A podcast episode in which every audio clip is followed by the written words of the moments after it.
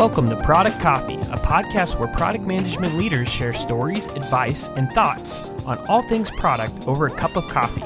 Grab a cup of Joe and join us to level up your product career 30 minutes at a time.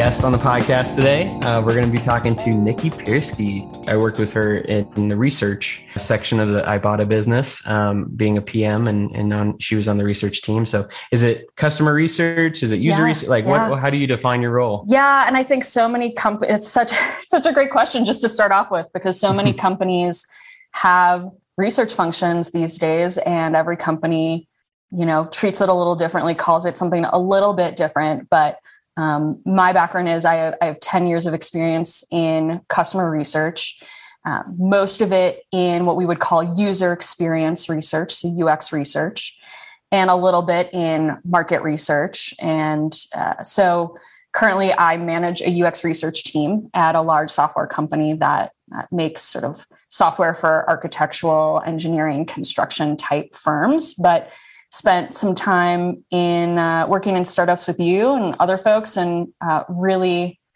really loved how much value research really brings to companies like that and how much value it can bring to the product development process overall. So i'm, I'm excited to talk today. Yes. um, yeah so so all of that to say i am in ux research. Uh, I, i've managed teams and i'm managing a team currently and always uh, really excited to collaborate with with product folks. And talk a little bit about how you can think about it as a tool today and how you know if you're doing some of it in your own work how you can think about it. Let's talk about the function a little bit. Like where does it sit within an organization typically? Like i've seen this be a part of maybe product operations which then rolls up into product but then i've also seen it run into analytics. Like where traditionally do you see ux research and, and this type of work sit within an organization?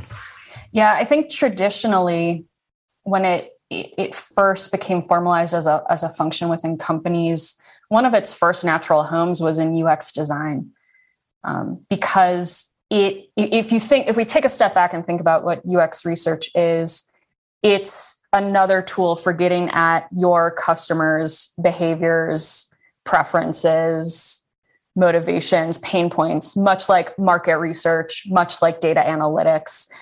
But it grew out of this need for support during design cycles. And it grew out of this rising uh, focus on design thinking, user centricity. And so its first natural home really was in UX design departments. Now it started to proliferate out, and, and I've seen it live within right analytics departments. I've seen it live within product organizations. I've seen it still live under design. I've seen it live as its own centralized function. Um, so it kind of runs the gamut. And I think if you are at a company that doesn't yet have the function, it's a process of the company going, okay, this is a tool that that has a lot of power to help us explain why our customers do what they do, why they think what they do. Where is its natural home within our organization? Yeah. And uh, how, wh- yeah. how would you think, or how would you um, suggest that companies that are maybe new to this area and how it could provide value to an organization, how would you suggest pitching this as like a function and to go higher, right? Like how how would you say like, yes, this is important because it helps with this, right? Like how would you best say that?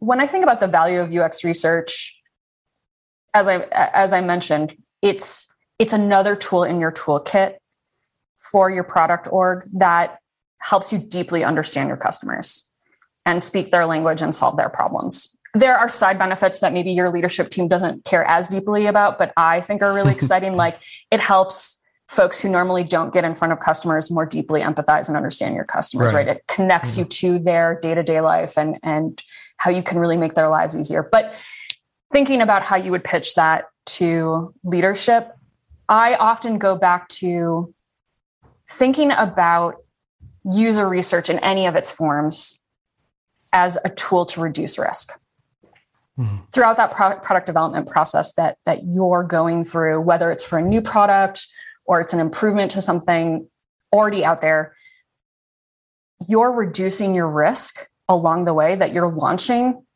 the right the, the wrong thing or something that's designed the wrong way. Right. And customer research, user research, whatever you want to call it, it's a really powerful tool amongst many tools and many inputs you're going to have into your process to help you build your confidence throughout the product development process that you've got the right thing, it's solving the right problem, and it's designed the right way for your customers. And so that's the way I often talk to leadership about it is it's it's another tool that helps us reduce our risk but the reason it adds its own value is that it's really good at unpacking the question why. Mm. Why is this a problem we should solve in the first place? Will it add value to our customers' lives, our customers' workflows if we solve this problem? Why do they want it to look a certain way that they do? Why do they, you know, want it to to act certain ways or have certain functionality? You can't always get that by looking at uh, data analytics of what your customers are already doing. You can't always get that from reading a trend report or looking at the, a competitive analysis or even you know going out and doing a market research survey. Mm. So it's another tool in your toolkit to build your confidence throughout your process that you've got the you're solving the right problem, you've got the right thing, and it's designed in the right way. Love that. Yeah, I think that's. Uh, I think every product manager can appreciate that um, that intent and and be able to pitch, you know, or or communicate the value in that way. So I, I appreciate you going into detail there to to um, bring this a little bit more tactically, so we understand the function, we understand where it sits and what it does. Um, let, let's use an example and kind of walk our audience through um, maybe a past experience that you've had with this to see how tangible, you know, tactically this gets put into place. And maybe what we can start is, you know, I, I, think a common product problem is retention. And so when when customers are maybe maybe a business is has been running for a while and they're they're seeing customer retention issues and they don't know where to start. There, there's uh, um, quantitative data that they're looking at. They're they're seeing this right, um, but there's so many other inputs to how to tackle that as a part of a strategy. And how does customer, how would customer research fall into an issue like that to then help aid in, um, you know, assessing the why to go um, tackle this?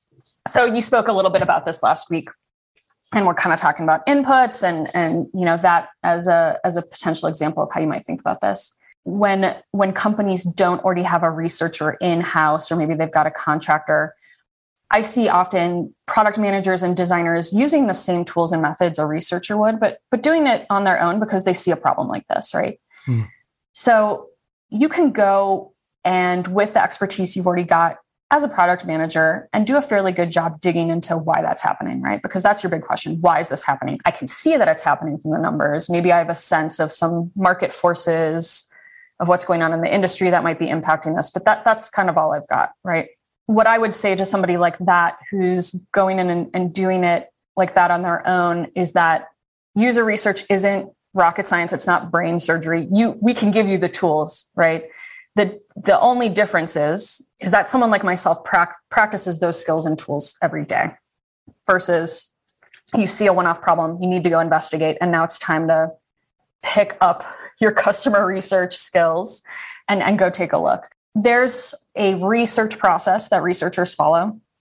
It's got sort of similar steps, no, no matter where you are, no matter who you are. But much like the way you you would use data analytics, the kinds of questions you're going to ask and the kinds of, of techniques you're going to use are going to depend on that question you're trying to answer and your business hmm. goals. Mm. So if you're let's just just to walk away from the example for a second if you're launching a new product you might ask different questions of your analytics and your tracking than if you're in the situation you just mentioned which hmm, is mm, right i'm seeing some some retention issues right same function same same set of tools you can go to but just different techniques different questions you're answering right yeah. it's the same thing with customer research it's going to be the same research process you're just going to ask different questions and maybe use different techniques to uncover the answer. Mm.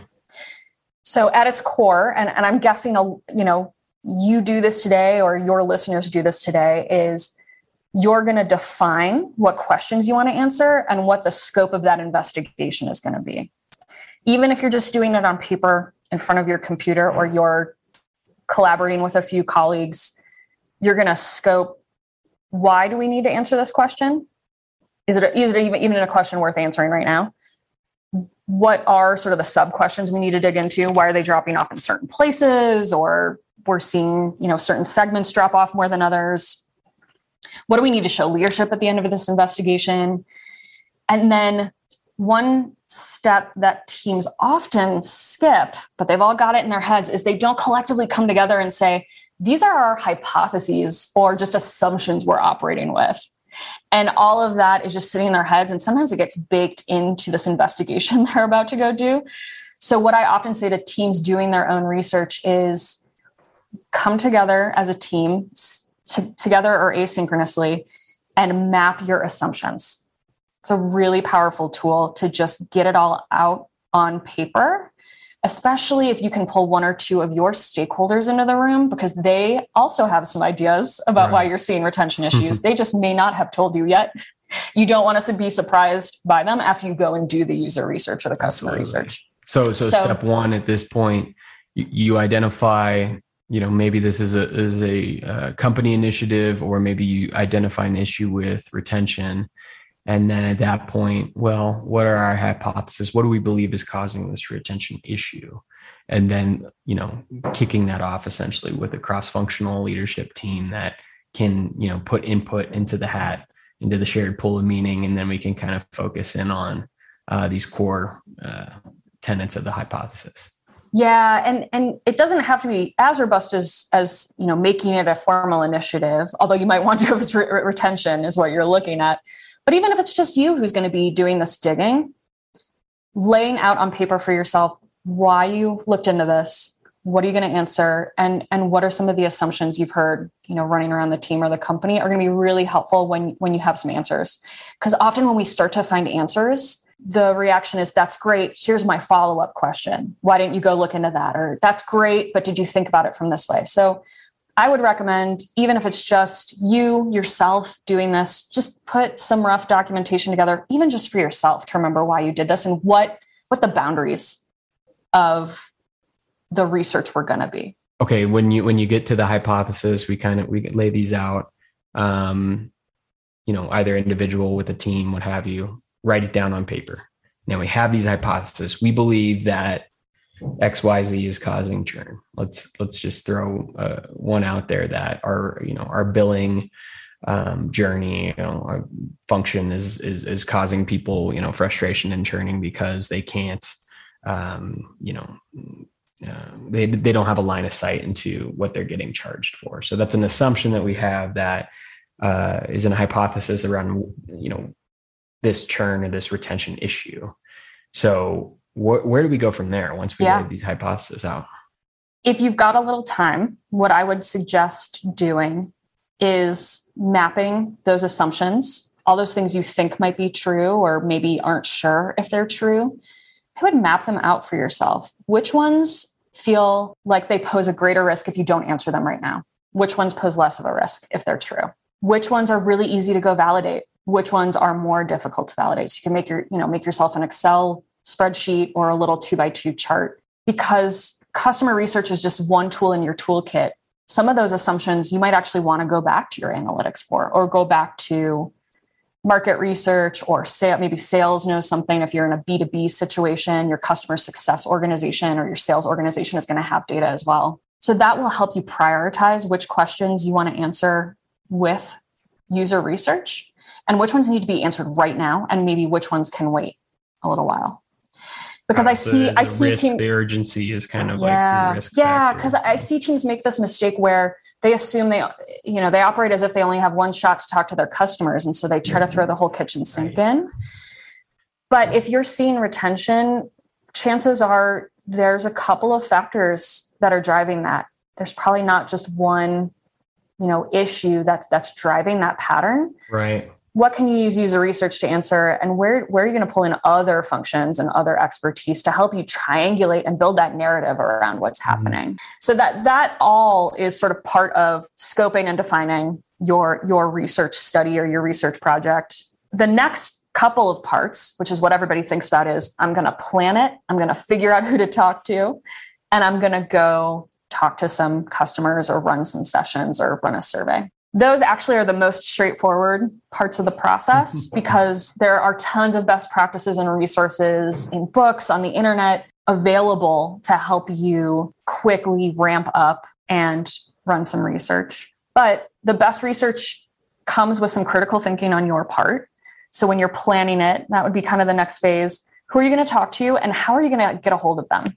Do you have email lists of customers you can contact? Do you need to talk to non customers? How do you source those folks? This is yeah. where coming up with that plan comes into play. Are you going to do some usability testing or do you need to sit down and interview customers or watch them in their, nat- their natural environment? And then you need to kind of go through some steps where you decide who's actually going to be in charge of conducting this research? Mm. How am I going to get my team involved without overwhelming our customers? Mm-hmm. All those little things kind of go into the, the planning phase. So a couple a couple of just best practices there is that again, especially if you're working with your team and it's not just you doing this solo, writing down the protocol for whatever kind of research you're going to run, right? If even if it's you're throwing some stuff up on user testing or mm. UserZoom, what tasks did you ask your customers to walk through? What did you ask them to look at? Who did you decide to talk to? Again, so six months down the line, we can contextualize what you learned and understand exactly what we set out to achieve. It also helps when you get your team involved. And I would highly recommend having having your team involved, especially if you're going to sit down and interview your customers. It's hard to have a conversation and take notes and, and think about all the things going on in your product all at the same time. You want to really focus mm. on that customer and have a have a conversation with them, right? Where's the balance of, you know, note taking and then like recording a Zoom and then like reflecting like I, I, I would imagine nowadays it's much easier to record these sessions than it has been in the past. Like, is that do you use that as a tool? Yeah, absolutely. I think whether it's recording on Zoom or using a tool like like uh, you know all of these different user interviews UserZoom user testing they all have recording functionality right. mm-hmm. and i i'm now realizing we could we could dedicate a whole series of episodes just just to doing research because yeah you it. want you want to make sure you you know there's there's all sorts of best practices that you could could try to go after here the big one is you do probably want to record or have a note taker mm. because human memory gets faulty really fast yeah. There are these great mm-hmm. studies out there that show, you know, lots of people have a hard time remembering which day of the week last week they did a certain task. Um, huge, huge kind of small slides going on in our memory pr- pretty immediately. So I would highly recommend if you're going to do live sessions with any of your customers ever, have a note taker on record the session get their permission to record you know, this yeah, is right. this is this is really important and being able to again, there are great templates available out on the internet, um, you know, for free that you can grab. But a lot of what we do is as researchers is borrowed from other disciplines, academic disciplines, market mm. research design. We make our customers feel comfortable first, right? Hey, this is my right. name.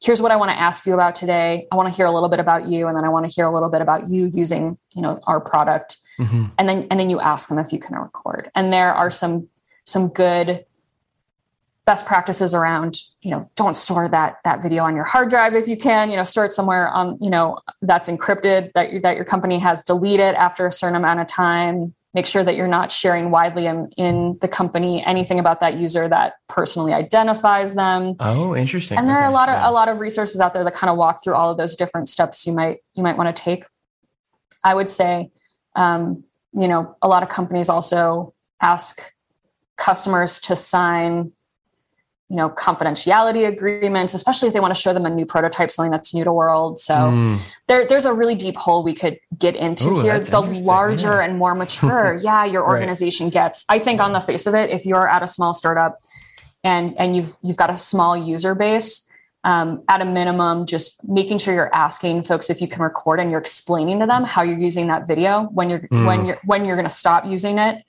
um, assuring them that they're not going to be on YouTube or anything like that. you know, no, no one's going to become famous just because you're looking at our at our product with us. Right, right. And just explaining to them why you're talking, why you want to talk to them.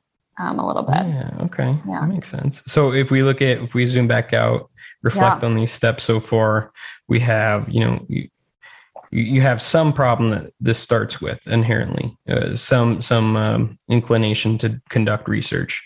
Second um, step here is is hypothesize, right? What, what are our hypotheses might that might be causing this issue or or thing that we need more information on? And then from the hypothesis st- step, then we go into prioritization. We look at things like risk and urgency. We look at effort to validate. Then we plan and organize. And then we also um, put together a plan of who that we want to go after and how. Yeah. Um, and then when when we're in this interview process, then we start with you know why we're doing this. We ease them into the conversation. We talk about you know there, there's this uh, concern about storing um, video files which I, I love that little snippet there. Um, so so now that we kick this thing off how do you what are the kinds of questions you can ask? What are examples of the questions you can ask to kind of get at the why um, uh, of their customer behavior that could inform um, uh, validation or invalidation of the hypothesis that you have. Yeah, and we sort of glossed over how you're going to figure out who you're talking to and and how you're going to get a hold of them, which again, great resources out there for. In that example that you gave, right, we're seeing some retention issues.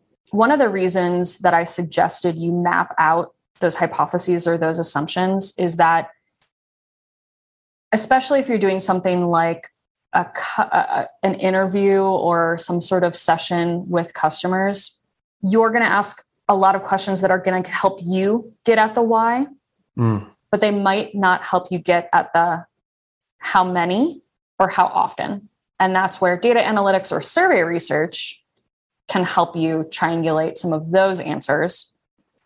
When I think about if I'm seeing a product that has some larger churn than we would expect, given what we know historically, the kinds of questions I would be asking might might surprise someone who's never done user research themselves before because I, I will take a step back and try to understand what is the current state of the customer and what are all of the things that are happening around their usage of our product because if it was some sort of bug in the system or it was something inherent right.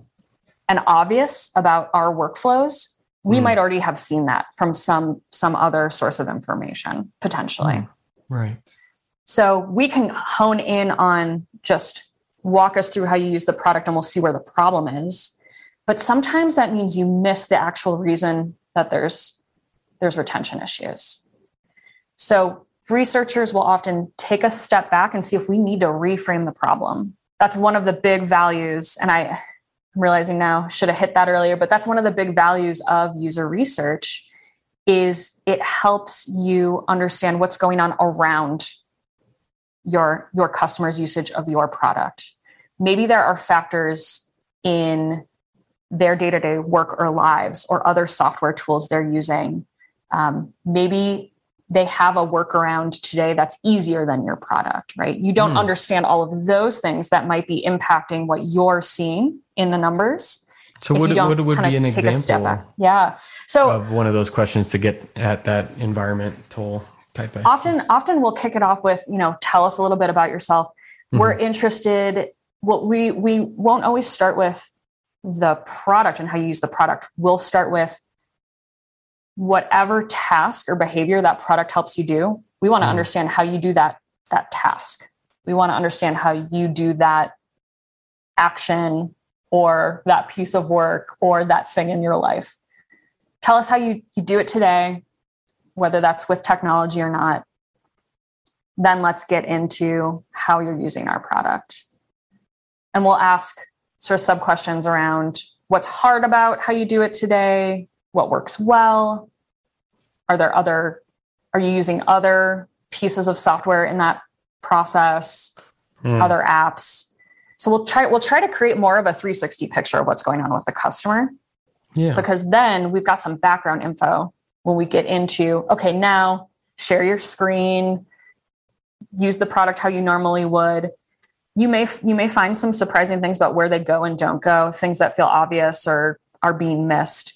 It's hard to know until you're done with that customer session whether the problem is situated right in product, whether it's a UI or a UX problem, or whether there's some real world factor that's impacting how often they're using your product. And so we try to get a little bit of all of that.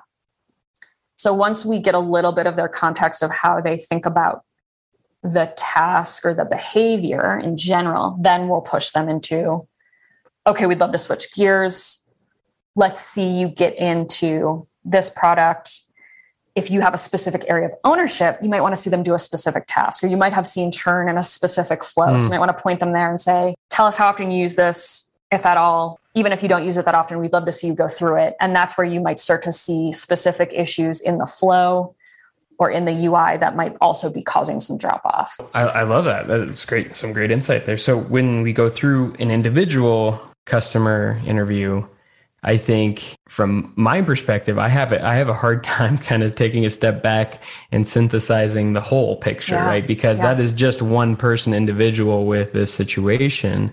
It might be indicative of a pattern, but it's hard to like in that moment take a step back and synthesize the whole research and then really make a conclusion on whether or not this hypothesis is valid or not, or yeah. you know worthy of. Uh, um, you know, an opportunity, right? And so, how do you, yeah, what what does that look like? Yeah, thanks for thanks for leading me right right into the next step. It's it's so funny because teams take the time to do research with their customers because they want actionable insights. And then they shortchange the step that actually turns your observations of your customers into what does it mean for our product and what are my actionable insights. And so we go through this process. Um, you can call it analysis, you can call it analysis and synthesis, where we're looking at the feedback we've gotten from our customers. And we're going through a couple of steps. The first step is we are putting down on you know a digital whiteboard or in a document or on a you know on confluence wherever you keep your documentation we're, we're putting down all of our observations things we heard and saw in the sessions things we didn't hear or didn't see that were surprising um, answers to questions we've we've asked our customers. So in the days where many of us were in office, this is where the wall of post-its come in. This is the wall of stickies, pictures uh, that you've seen all over corporate websites. This is the, the, the start of the process of synthesis.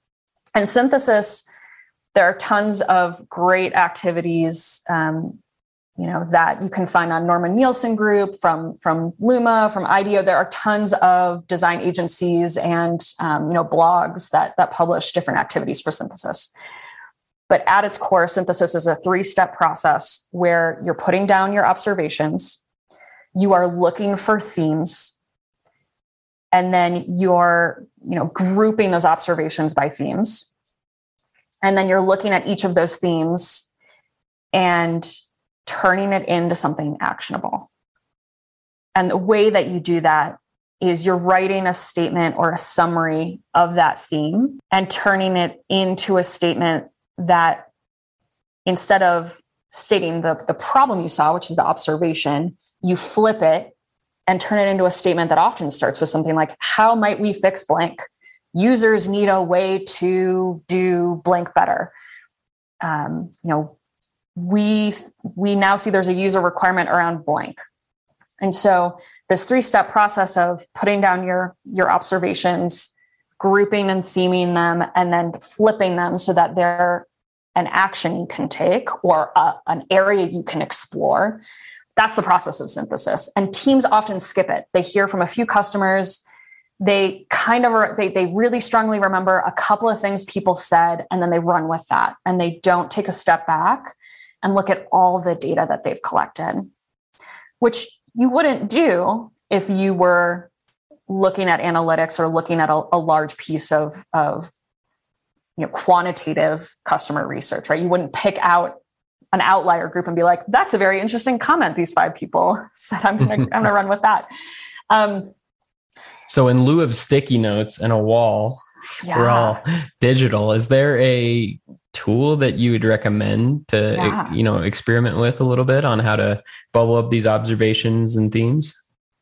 There are a couple of great digital whiteboard programs out there. Um, Mural, Miro, some of the tools that your design team might use today, uh, including Figma, now have digital whiteboard or digital brainstorming functionality. I think there, I, I don't remember. I think there's this called FigJam. Um, mm. So there are some tools out there. In in absence of something like that, it can even be Excel, Smartsheet, whatever you use um, mm. for spreadsheets, where you start to go through your notes, you start to go through recordings and write down things you're hearing um, write down answers you're hearing to a specific question in a column by user or hmm. things you're hearing about a certain theme or area of the workflow by user and start to group it out that way. You can have a running document where people start to organize notes in, into themes. It's it's a little faster if you can move around things on a on a screen together, but you don't have to do it that that way. Right. When I first started mm-hmm. doing research, um, you know, many of these software tools weren't in existence yet. And so people used to have these giant Excel files that they were color coding, right? Good mm. feedback, bad feedback, ideas for new products. Uh, so there are many ways you can do it. It's just sort of how can you organize it so that you and whoever you're doing this analysis with can can see it with you and, and help you move things around. Hmm. I love that. So on the face of it, that's the most basic way to do research. There are other great tools like abstraction laddering, thinking about why something's happening or how something's happening. You can do sort of the the classic feedback we heard that's positive, feedback we heard that's negative, and and opportunities for improvement or ideas from the future. So this is like the user research version of, of the, the retro framework, but you're using it, mm-hmm. you know, to, to organize your feedback. Um, so there, there's many tools out there that people can find, but on the face of it, taking everything you've heard and grouping it and looking where the big themes are popping out is going to give you that sense of scale. Where are more mm. of our hmm. customers tripping over something than just remembering somebody who was really charismatic or, or really extroverted when, when you're doing these interviews? And the last thing I want to I want to speak to here is that while the sample sizes you're going to see in qualitative user research are going to look really small, these things have been researched and researched and researched. Researchers love to get meta on themselves. They love to do research on their own work to make sure it's robust and it's efficient. so there are, are studies that have been out for, you know, 10, 15 years at this point that show when you're doing interviews or or usability sessions with customers, six to eight or even eight to 10 is going to get you most of the low hanging fruit. It's going to get you most of what users can see right now based on how your product looks. Hmm. And there are um, some industry groups out there. Again, Norman Nielsen Group, I would highly recommend, as well as a blog called MeasuringU, just started by a guy named Jeff Sauro. And that is more about quantitative user research and how we measure things like NPS or CSAT, when to use those different things, how to look at usability scores, um, all that good stuff. They have gone and done their own studies to validate some of these methods we're talking about or some of the, the techniques you might end up using. So there, there is work out there to kind of validate that these approaches are going to get you the kinds of answers you actually need and you're not just designing for you know five customers so once you've done that process of synthesis research really again becomes one of those outputs you're using as a product manager to build a bigger narrative to tell your leadership a bigger story about why you need to solve a specific problem, what the contours of the problem are, and what are the possible solutions you might go after. Um, and I'm guessing, because I'm not a product manager, that as you build that narrative, you're already honing in on what that most efficient solution might be. Love it. Because uh, yeah, and I think you know, I think you all talked about this, um, you know, on the last episode, but there are many solutions you can go after and user research is really about helping you find that i love that framing that most efficient solution yeah. and that best solution has three parts that you as the product manager are, are really balancing right one is business viability another is that that technical feasibility and mm-hmm. the third is that user desirability and that's and that's where customer research can be, you know become that powerful input to help you tell that complete story. Yeah, well, and I, you know, you asked about the process. Yeah. Don't for don't forget to actually document it as yeah. as a story or as an output. Share it with your team. Share it with your stakeholders, and document it so that you don't lose that knowledge. Like, people don't forget in six months, you know, maybe why you were seeing some retention issues, why you were right. seeing some churn. Yeah. Right? You could go back and say, well, we know it's not X, Y, and Z because six months ago we looked into it and we we solved those problems. So we can cross those off that the hypotheses list now, right? I like that. And then, um, you know, from a user researcher standpoint, you can now directly tie the output of your work to a value of the business, which is great. So it helps you kind of, um, you know, uh, resource uh, pitch for resources and really, you know, prove out the ROI of the function. So I, um, it's awesome you know, if we've got time, there's one there's one more thing I would I would tell your listeners yes, is that it's I see teams fall into two traps with with user research. One is they they don't do enough. And they they never go and try to use these techniques to unpack users motivations desires right because you you already are so ri- often rich in information about what your customers are doing and how often they're doing it mm. that it can be easy to forget and not in, include why they're doing it, why they're motivated to do it, and what they would love to do more of in the future, right? And we can can kind of forget to do that. But the second trap that I see teams fall into is that they try to do too much research. And that can happen in two ways. They can get in this this pattern where they can't make design decisions without hearing some validation directly from a customer that that's good. And again, if you've mapped your assumptions and you've thought about where you have more or less risk before a launch, if something isn't that risky, maybe it isn't the time to go out and do a big piece of user research. Maybe right. you know enough about your customers and what they want that you can you can design and and move on right. to the next iteration or the next thing. Um, and the the other way i see teams doing you know almost too too much research is they get in a cycle where they they just want to talk to customers continuously. If we could just talk to one customer every friday for the next six months that would really solve my problems. I would have so much more data. And and i often caution against this not because i, I think doing research is is bad. I'm, I'm very passionate about it and i've you know built my career on it. But i think that can get us into a loop where we end up blowing up our roadmaps based on very small mm. sets of data that we're hearing from customers. You have a customer, one customer who maybe is an outlier, and we get really excited about them because we can see their pain points. We want to empathize with them. Or, you know, because you're you're talking to customers constantly, you haven't thought through what your most important questions to answer are.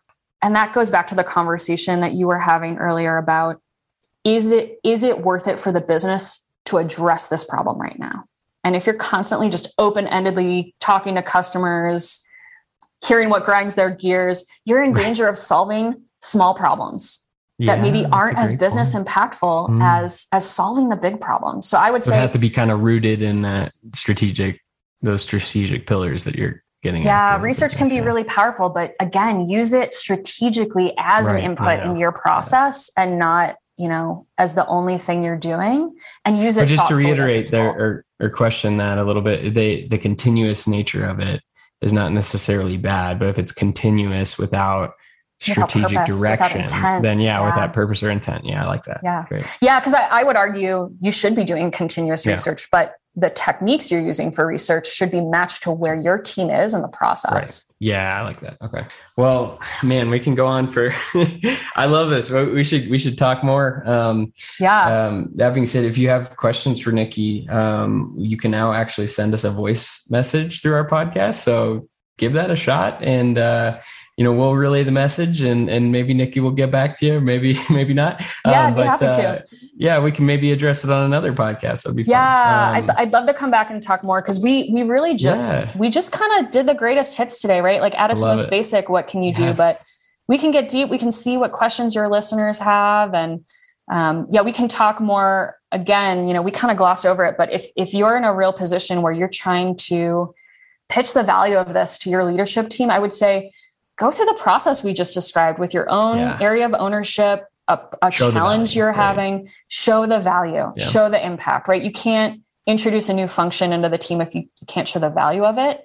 And, you know, often if it, if you're just starting out or your company is early in it in its life cycle, um, you wear many hats, and so it can be hard to show the value of having a, a, specialist on board to do some of this. So I would say start to build that sense of value, that sense of impact. Go do some of this stuff yourself. Um, you know, do you know do go do some digging on some of the resources that are out there, and and we can we can talk about some of those in the future. But um, love it don't be afraid to try and and see it as another kind of powerful resource that you've got in in your war chest of things as a or tool chest of things as a as a product manager so Well, thank you so much, Nikki, for coming on the show. Um, like I said, if you have questions for Nikki, we, you want to go deeper on one of these items, um, something we didn't talk about, um, you can you can go ahead and in the description of this show, you can click a link and, and record a voice message for us, and we'll play it on the air. Um, thank you so much for listening. Uh, looks like we finished up our coffee, so go level up.